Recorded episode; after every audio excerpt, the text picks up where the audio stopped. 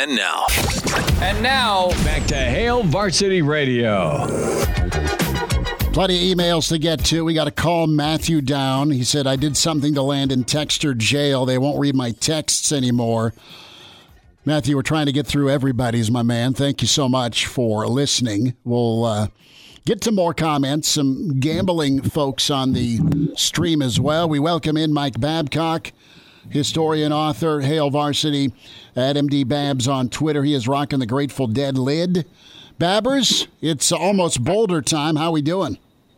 I'm doing okay. I uh, find it interesting that the discussion earlier about the Las Vegas line and and where the money's going. That that uh, confuses me a little bit. A little bit. It would be a little bit different.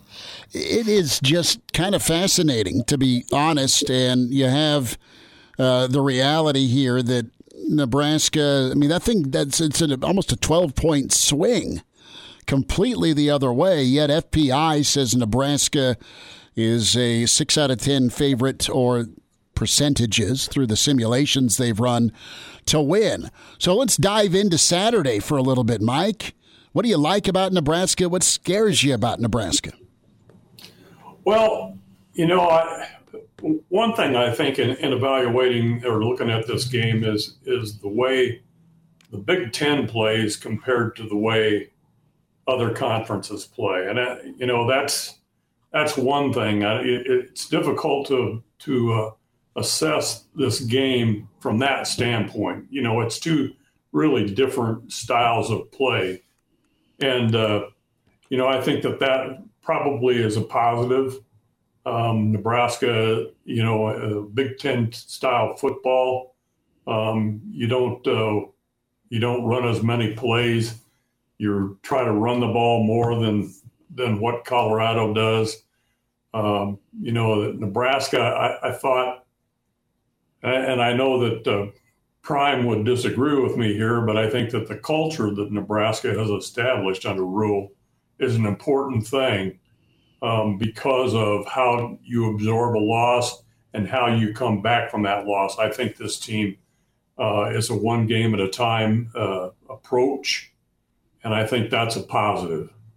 Uh, on the other side, I think that uh, Colorado's game against TCU was pretty remarkable when you look at the passing success that the that the Buffaloes had.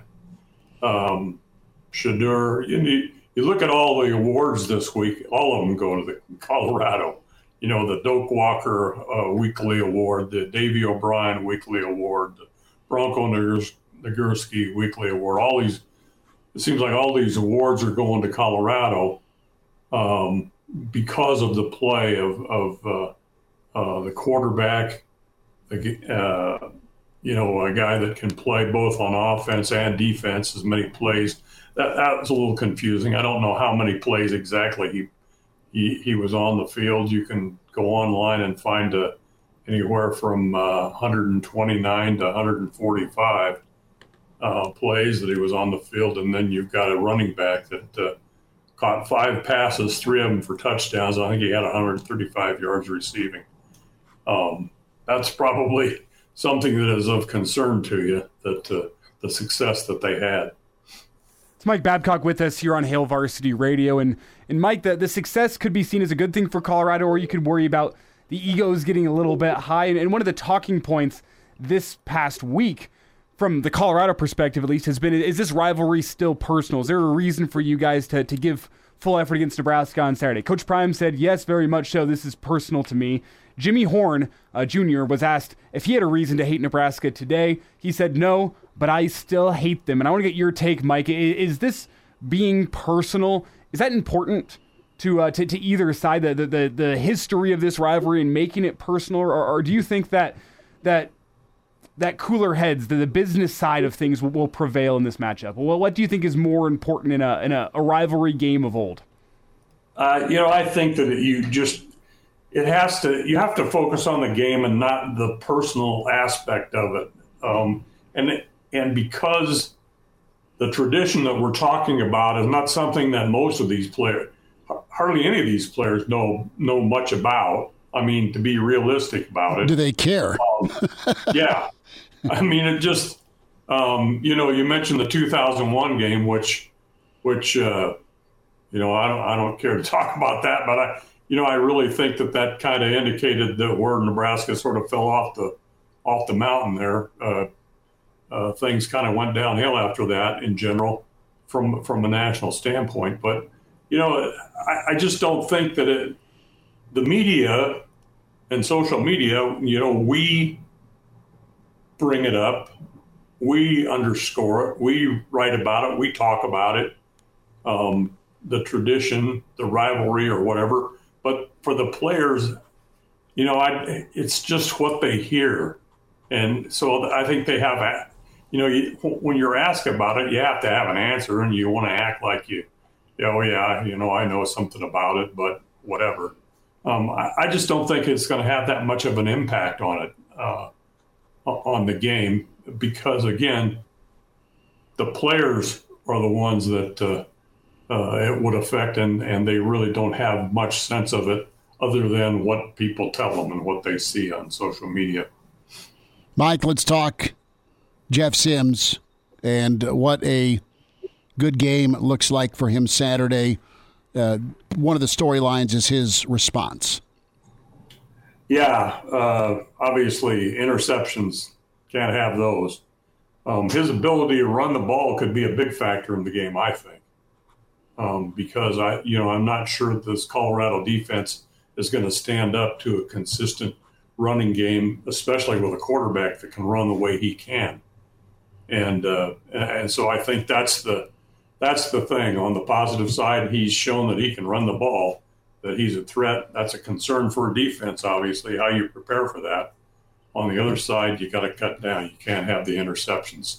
You know, that's that's going to kill you. So um, I think there's positive things, there's negative things coming out of that game. But again, you said I think he's I think from what we've heard, what we've seen, uh, he seems to have the right attitude, the right focus uh, coming out of the game, and and uh, he's set to lead the Huskers uh, in, in, that game.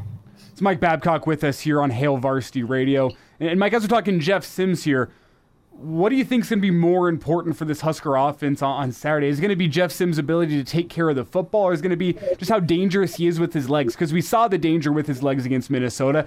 That's what kept Nebraska's offense in that game for the vast majority of it. But then it was the turnovers that really let or forced the game to slip away from the Husker point of view. So if Jeff Sims is able to run for 200 yards, but he throws three picks, or he only runs for 20 yards but doesn't throw any picks, well, which side of that coin do you think the Husker offense would, would rather be on? Um, I think that you don't want the interceptions. I don't think you want the mistakes, the turnovers, whatever, because that uh, in itself cuts down on your opportunities uh, for other guys to, to get, the, get the job done. I would take cutting down on the opportunities, um, uh, not not turning the ball over.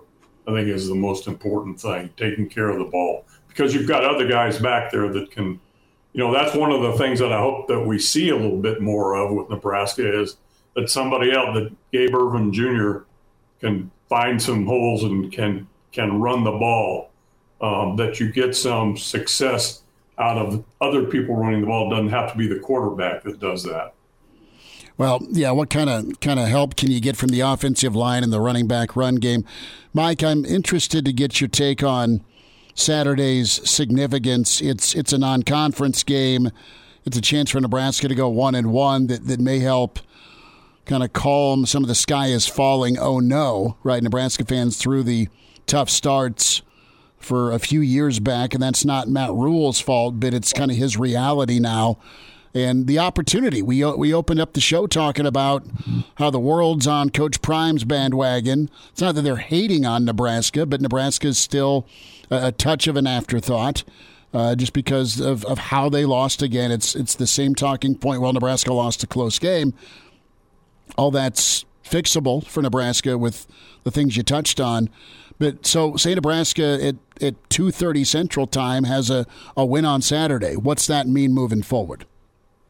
Well, um, you know, I I said that they needed to needed to beat Minnesota in order to have a realistic shot at winning six games, getting to a bowl game. That's fair. That that didn't happen.